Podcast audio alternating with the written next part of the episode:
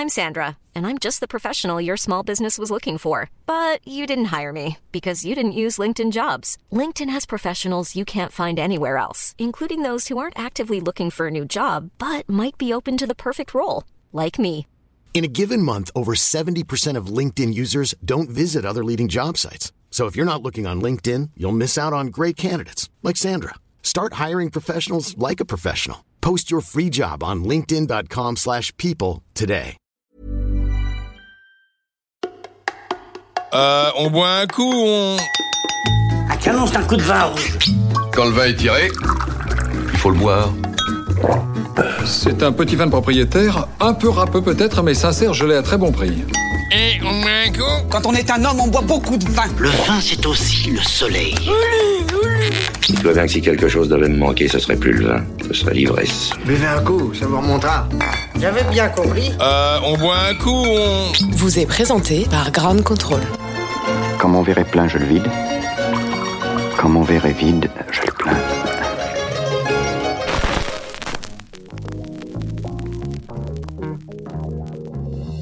Bonjour, bonsoir, je suis Vincent Sulfite. Bienvenue dans On boit un coup, on... Trois petits points. Permettez-moi de vous présenter ce podcast où j'ai la tâche rapide d'inviter des vignerons, des vigneronnes, ces magnifiques êtres qui travaillent la vigne à la force de leurs poignets. Ils font pousser et mûrir de beaux grains de raisin et qui vendangent, aidant et vinification dans la foulée permettent à ce raisin de devenir vin qui, au bout d'un moment, rejoindra son dernier habitacle, une bonne boutanche qui servira à inonder nos inaltérables gosiers. Le vin nature ou le vin naturel, c'est ce vin, voyez-vous, où la chimie est bannie, pas d'intrants, pas ou peu de sulfite. On dit souvent, lorsqu'on en prend une bonne, qu'on a pas mal à la tête le lendemain. Je confirme. Aujourd'hui, dans ce podcast que j'appellerais euh, Balado Diffusion, j'ai la joie, j'ai l'honneur de recevoir Christian Binaire, Hello. un Alsacien, c'est ça? C'est ça, un, 100%. un vigneron euh, de longue date dans le vin nature. Bah oui, ça ne rajeunit pas, mais ouais. ça- Vous avez commencé il y a longtemps, euh, Christian. J'ai fait mon 20e millésime cette année. 20e millésime. Donc ça veut dire, si je calcule bien, ça veut dire que 99. 99, ouais. Mais vous avez attaqué avant parce que les vignes, euh, elles existaient, j'imagine. Yes. Ouais, les vignes existaient. euh, mon père était déjà sur le chemin, s'intéressait déjà un peu à tout ça, à pas mettre de soufre dans son vin, à, à faire ça proprement, mais euh, les outils étaient un peu faibles parce que le savoir-faire était un peu barré. C'était bio ou euh, C'était bio non revendiqué parce qu'ils voulaient pas. Mm. Mais euh, voilà, on allait chercher le fumier chez les paysans. On- je passais la décavaillonneuse pour enlever l'herbe sous les pieds, alors que les autres avaient choisi des techniques plus simples. Et voilà. Avant votre père, votre grand-père déjà, c'était dans le, dans le métier ou pas du tout Oui, oui, donc c'est vrai que Le- les mêmes euh, terroirs, les, les mêmes parcelles, terroirs, ouais. les mêmes parcelles, ouais. Donc euh, on a des vignes qui n'ont jamais vécu la chimie et je pense que ça. Ah, jamais Bah jamais du coup. ouais. Et ça fait un petit capital santé euh, sous nos pieds qui est plutôt cool, quoi. Parce qu'en Alsace, c'est pas forcément reconnu euh, comme ça. Vous êtes, vous êtes nombreux des vignerons en vin naturel? Oh, ça bouge beaucoup. Bah, Ça bouge beaucoup. Mais à votre époque, je me. Mais à mon époque, on était 3-4, quoi, euh, un peu avoir défriché le chemin. Mais je suis assez content parce que ça explose plutôt bien. Et on a une région très favorable à ça par rapport à, au vignoble bio, par rapport euh, au- à l'ouverture d'esprit, au Alors, sérieux des gens. Enfin voilà. Vous dites euh, une région propice à ça, c'est donc le climat. Le climat, oui, parce que pour faire de la bio en Alsace, c'est quand même plus simple parce que c'est une région continentale où il flotte quand même peu. Et il fait souvent beau, et, ou froid et chaud. Et c'est vrai que le- la vigne s'y plaît bien. On- C'est plus simple. Et les sols aussi, j'imagine. euh, Et les sols, on a une diversité de sols géniaux. On a des coteaux euh, assez splendides. On a vraiment de l'or euh, gustatif sous nos pieds qu'on exploite mal, qu'on connaît encore mal, mais euh, ça bouge. Toutes vos vignes sont âgées ou- Ah ben non, pour faire une vieille vigne, un jour, il faut la planter. Hein, donc, Ouais. euh, Non, mais c'est ça, mais c'est comme, comme les grands-pères déjà faisaient. Oui, euh, mais après, par ouais. contre, oui, on a, on a pas mal de vieilles vignes quand même, Ouais. mais on en a aussi replanté euh, et réaménagé. Mais c'est vrai que les plus vieilles vignes datent des années 30 que mon grand-père a planté euh, et ça fait des jolis vins. C'est assez grand, hein, le domaine. euh. Oh non, c'est Non. marrant, tout le monde a l'impression que c'est grand, mais en fait, de 10 hectares, c'est pas petit. Ah, c'est 10 mais- hectares, mais je pensais que c'était euh, voilà, Ouais. c'est pas non plus. 10 euh, hectares et pas mal de sortes de cépages, a priori, non? Oui, bah oui, en bon alsacien, euh, si on n'a pas euh, 25 cuvées, on est, on est malheureux. C'est ça. euh, je me souviens qu'à l'époque où j'étais jeune et que je crachais pas, je me souviens d'une dégustation que j'avais fait euh, avec vous. On était au salon des vignerons indépendants et euh, comme un imbécile, euh, j'ai, je crois que j'ai tout goûté et j'ai fait 15 temps, mais j'ai déjà complètement torché. Même. bah c'est ça, c'est ça. j'ai ce souvenir-là. Oui, mais c'est parce que c'est addictif aussi, ce serait 25 mauvaises cuvées, euh, vous les auriez peut-être pas toutes goûtées, mais euh, voilà, on a quand même des vins qui font kiffer. donc Alors on trouve quoi justement par euh, c'est quoi comme vin les cépages? On co- on connaît le Riesling, on connaît le Gewürz, le Pinot Noir euh, alsacien. Mais en fait, évidemment, on sort d'une période monocépage. Alors bien sûr, on connaît tous, voilà, comme vous dites, les, les différents Mm. cépages. Mais plus on avance dans nos vinifications, plus on se dit, bah, notre identité, c'est peut-être pas spécialement le cépage, parce que si le Riesling il doit être euh, sec, le Sylvaner léger, le Gewürz sucré, on est un peu dans la merde. Je trouve ça Mm. très réducteur. Alors qu'on a des vins de personnalité, des vins signés, et donc aujourd'hui, on décline plutôt la gamme euh, par terroir, par lieu. Mm. Euh, et donc voilà. donc de l'assemblage. donc de l'assemblage ou des monocépages lorsqu'il n'y a Mhm. qu'un seul Oui. euh, cépage qui prône sur un terroir parce qu'il est vraiment adapté. Mais c'est vrai que sinon, on... j'ai aucun problème pour euh, assembler dans la mesure où euh, le cépage va être le, le- le révélateur du terroir, mais que Mhm. moi ce que je veux, c'est que ça goûte le lieu d'où ça vient. Et bien sûr, mon esprit du vin et mon éthique de travail, je pense que ça a plus de sens euh, que de juste dire que je fais du Riesling. quoi. Ça veut dire que quand vous changez de millésime, on trouve pas forcément le même assemblage ou c'est un monocépage euh, selon les années, c'est ça qui se passe en gros, non? Euh, non, en fait, l'assemblage reste le même parce que j'assemble tout par terroir et je vendange toutes les vignes Mm. Par lieu, euh, ensemble et si possible le même jour, pour que l'acte de naissance soit au plus près du, terroir et du raisin. Et donc, du coup, on a tous les ans les mêmes assemblages. Euh, par contre, évidemment, en fonction des, années, la quantité de raisin par cépage va être différente, donc on va pouvoir avoir des petites variabilités. Et bien sûr, l'effet millésime et l'effet du climat. Mais globalement, euh, on a vraiment une trame qui, en ressort parce qu'on va pas bidouiller en disant tiens cette année euh, il y a moins d'acidité, on va mettre un peu plus de Riesling pour redonner de l'attention au vin. Ça c'est après c'est la Mm. fabrication, ça c'est du, du marketing. Euh, moi je, je cherche pas ça. Moi mon vin il est comme il est. Il Ouais. est- voilà c'est comme moi et je suis Peut-être comme vous êtes suis. plus respectueux du client finalement parce qu'il va s'y retrouver euh, aussi parce qu'il a goûté une année, il, va, il va retrouver un peu les mêmes, pas, pas complètement le même goût, mais au moins les mêmes caractéristiques. euh. Oui, la sève, euh, l'âme du vin va être la même. Mm. Alors que si tu bidouilles, tu es sous l'esthétique. Et Mm. on sort quand même de 50 ans de, de travailler sur l'esthétique du vin. Tout ça, ça me gave. L'esthétique, elle est ce qu'elle est. Par contre, c'est l'âme du vin qui m'intéresse. C'est sa personnalité. C'est ça qui nous touche et qui nous fait vibrer. Il y a euh, domaine binaire, mais il y a pirouette aussi. Ouais, cacahuète, Ouais. pirouette, ouais. Faut dire, Euh. faut dire cacahuète derrière. oui, non, non, non. qui sentent la cacahuète. Ah oui, oui, non, c'est par pitié. Les goûts de souris, c'est bon. Ah oui, c'est ça. Cacahuète souris. Cacahuète souris, mais c'est Ouais. quand même un peu le même euh, univers gustatif. Oui, oui, c'est un joli projet que j'ai monté avec euh, mes associés. Ça fait euh, quelques années, c'est euh, 2015. 2015. Et le premier vin dans l'esprit, c'était 2009 avec un, un copain vigneron, Stéphane Banvart, euh, qui fait Mhm. aussi des, des super vins nature par ailleurs, sur sa propre marque, Mhm. sur son propre domaine. L'idée, c'est de- des vignerons euh, qu'on aime, euh, qui sont évidemment tous en bio et en biodynamie, aller vinifier chez eux. Donc, c'est comment une autre démarche qu'un négoce, puisque l'idée, c'est de s'imprégner dans l'univers euh, familial et technique du vigneron pour faire des vins nature 0-0, euh, comme j'aime faire. Et après, d'ailleurs, proposer une, une marque chapeau pour les commercialiser. Parce que souvent, ce sont des vignerons qui n'ont pas envie de passer leur temps à bah, faire du commerce parce que c'est pas dans leur. C'est qu'en Alsace? Pour le moment, ça n'a pas été copié, c'est dommage, dans d'autres régions.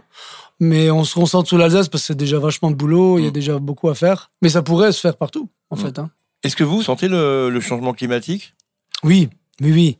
Alors, il fait pas spécialement plus chaud, mais par contre, c'est beaucoup plus de variabilité.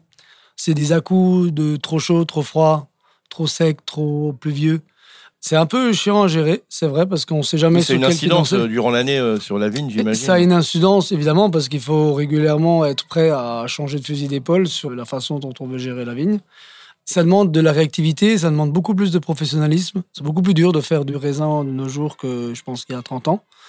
Euh, par contre, ce que je trouve génial, c'est que le capital sol et vie du sol, donc euh, vivacité de la vigne, fait que nos vignes subissent beaucoup moins les aléas climatiques que les collègues en conventionnel qui se le prennent vraiment dans la gueule qui sont encore plus en mode pompier, euh, de devoir éteindre des feux euh, trop chauds, trop secs, trop froids.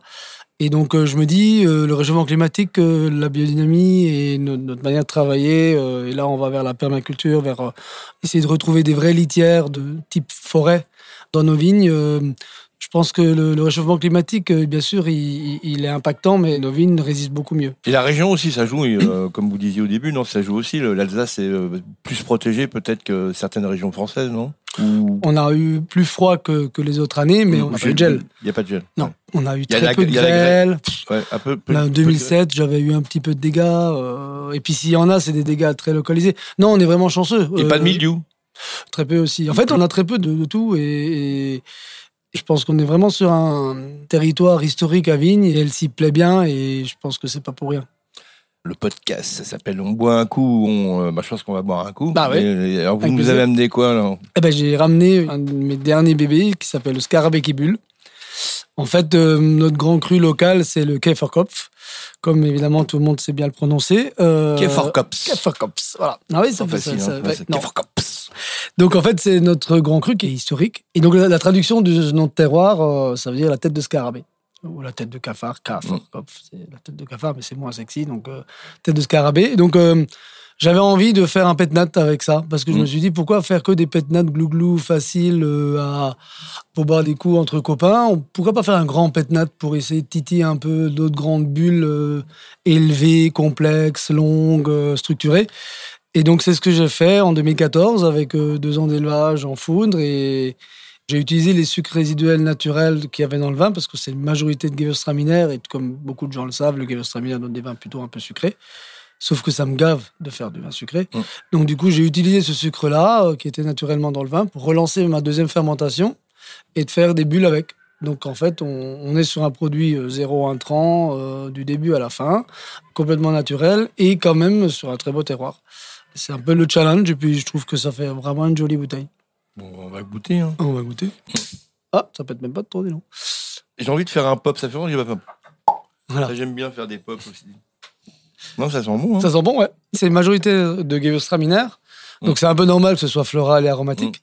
Et après Riesling et Muscat. Et en fait, euh, c'est un terroir qui est très généreux. On est sur des granites très profondes, très lourdes. Et donc du coup, ça a tendance à faire des vins assez larges, assez structurés. Qui, euh, c'est vrai, dans les années 60, quand ils faisaient un froid de canard en Alsace, bah, ça donnait des vins euh, assez intéressants. Et puis je pense qu'aussi, on vit un changement de société. Avant, on aimait les choses sucrées. euh, Mm. Les gens ont besoin de moins de sucre, moins Mm. de... Ça, vous le ressentez partout. C'est pas Oui. typique à l'Alsace, c'est aussi partout. Ouais, c'est global, on peut demander ouais. à tout le monde. Et donc, du coup, voilà, euh, très joli pétnat euh, avec une petite pointe oxydative aussi. C'est un parce que- 14, c'est ça C'est un 14, vous, ouais. vous avez beaucoup d'élevage, hein, dans vos vins, en Ouais, général. hein. ouais, j'aime bien, j'adore ça. Mm. Et puis, je pense que c'est toute une tradition que l'Alsace a perdue avec les guerres, que le Jura ou la Bourgogne ou même la Champagne ont gardé. Nous, nos, nos caves ont été détruites et, on- et du coup, après, on a fait du vin euh, aromatique. euh, frisanté, jeune, frais, croquant, mais il n'y a, pas de- y a pas de profondeur, il n'y a pas de complexité là-dedans. Ou du moins, quand on a un terroir de génial comme là, le Käferkopf, on passe un peu à côté du truc, à faire un petit truc jeune, fringant, sexy, et puis en fait, derrière, on a un, un vin avec de la profondeur, de la complexité, mais pour ça, il faut du temps. Mm. Et donc, euh, j'ai reconstruit une cave, euh, justement à cause de ça, parce qu'on a, on a perdu cette notion d'élevage long, qui permet de faire aussi des vins qui sont stables.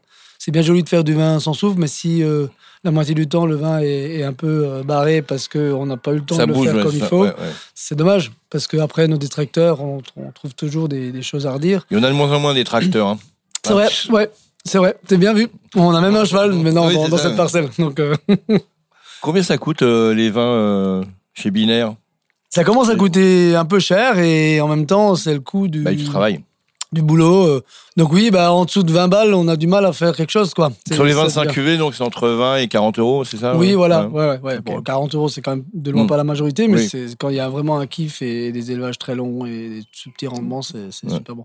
Voilà. C'est quoi les rendements en moyenne de... En Alsace, Ouais. oh ben 30, 30 hectos, euh, 30. quand ça va euh, correctement, euh, on peut monter à 40, euh, 45 quand Mm. c'est vraiment euh, Alléluia.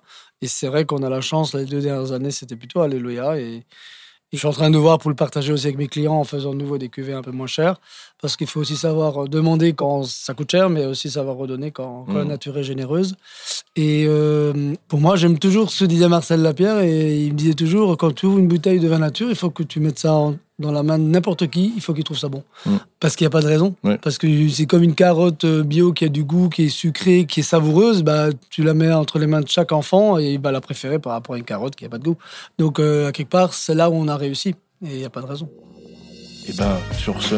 Sur ce, on finit la bouteille? On va finir la bouteille, Ah oui. bien évidemment. Un Et petit puis, coup de euh, bulle le merci- matin comme Merci ça. d'être venu à En Bois au Cou. On, bah, on a bu des coups, ça tombe bien. À Bah, bientôt. Merci, à bientôt, au revoir.